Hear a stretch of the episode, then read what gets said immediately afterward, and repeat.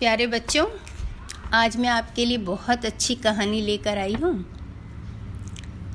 जिसमें सभी मनुष्यों को समान दृष्टि से देखने पर ज़ोर दिया गया है। बहुत खूबसूरत कहानी है, ध्यान से सुने। जब कुरुक्षेत्र का युद्ध समाप्त हो गया, उसके कुछ दिनों बाद कृष्ण द्वारका के लिए रवाना हुए।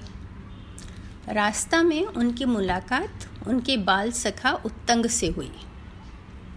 एक दूसरे का हाल पूछने के बाद उत्तंग ने श्री कृष्ण से उनके फुफेरे भाई पांडव और कौरवों के बारे में पूछा, वे लोग आपस में प्यार से रहते हैं या नहीं? उन लोगों ने खूब उन्नति की होगी। कृष्ण को आश्चर्य हुआ उत्तंग तो कुटिया में अकेले रहते थे। उन तक, अभी तक कुरुक्षेत्र के युद्ध का समाचार नहीं पहुँचा था। कृष्ण ने उन्हें सब कुछ बताया। यह भी बताया कि उन्होंने युद्ध को रोकने की बहुत कोशिश की, पर होनी को टाला नहीं जा सकता। उत्तंग कृष्ण की बातें सुनकर क्रोधित हो उठे और उन्हें श्राप देने को तैयार हो गए, क्योंकि उनके अनुसार कृष्ण अपने कर्तव्य को निभाने में चूक गए और उन्होंने छल का भी सहारा लिया। तब कृष्ण अपने विश्व रूप में, अपने विश्व स्वरूप में प्रकट हुए और बोले, मैं समय समय पर विभिन्न रूप में जन्म लेता हूँ विश्व की रक्षा के लिए।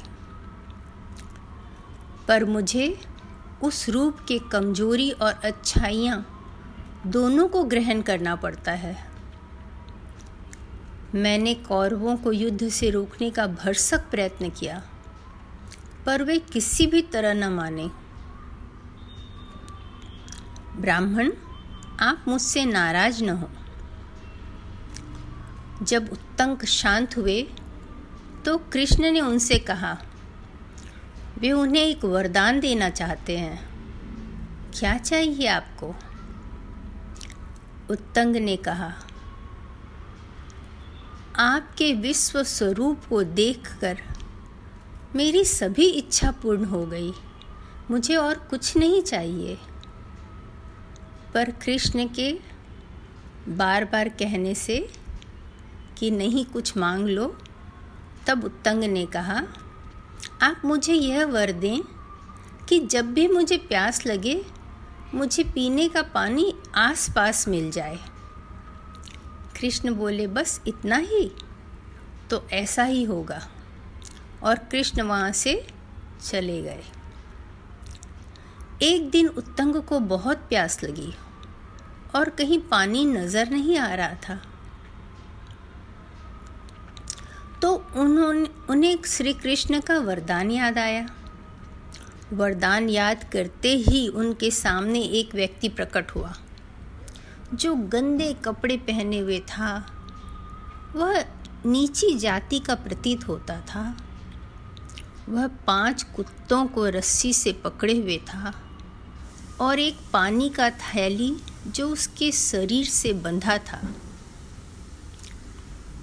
वह व्यक्ति उत्तंग को देखकर हंसा और बोला, आप प्यासे लगते हो? और अपने थैली के बाँस लगे मुँह से उत्तंग को पानी पीने कहा। उत्तंग उस व्यक्ति को, उसके कुत्तों को और उस पानी के थैले को देखकर नफरत के स्वर में बोला, दोस्त, धन्यवाद, पर मुझे नहीं चाहिए।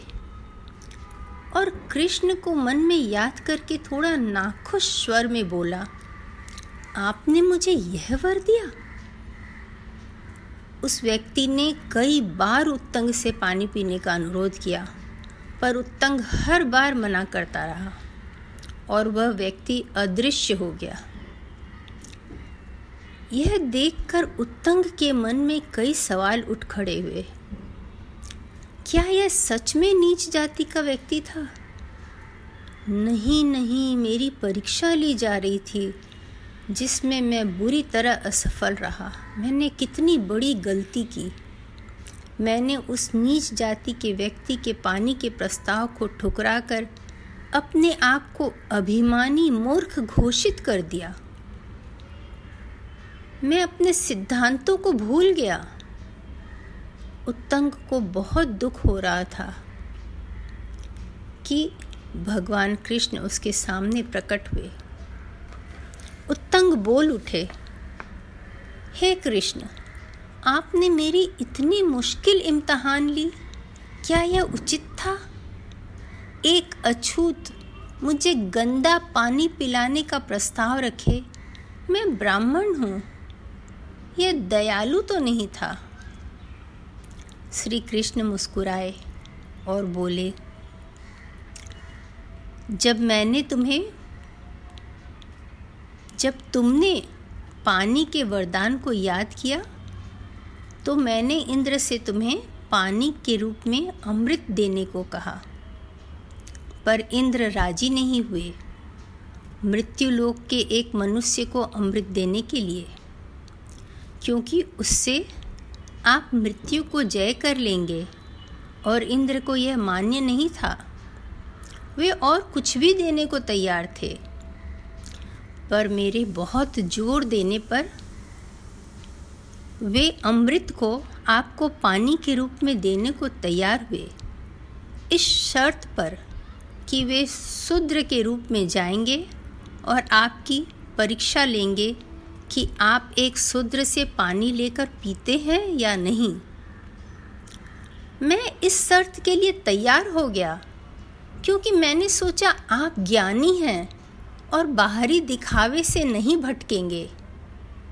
किंतु आपने पानी अस्वीकार करके मुझे शर्त हरा दिया। उत्तंग को अपनी गलती का एहसास हुआ और अपने ऊपर बहुत शर्मिंदगी हुई।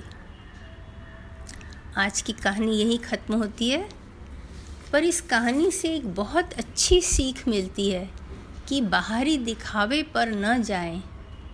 कोई आपको प्यार से, मन से कुछ दे रहा है तो आप उसे स्वीकार करें। नीच जाति, ऊंच जाति, ये सब बातों में नहीं पढ़ना चाहिए हमें। हमें इससे ऊपर उठना चाहिए, क्योंकि ज्ञान हमें इससे ऊपर उठाती है तो हमें ज्ञानी बनना चाहिए। Okay, bye bye. आज की कहानी यही ख़त्म होती है।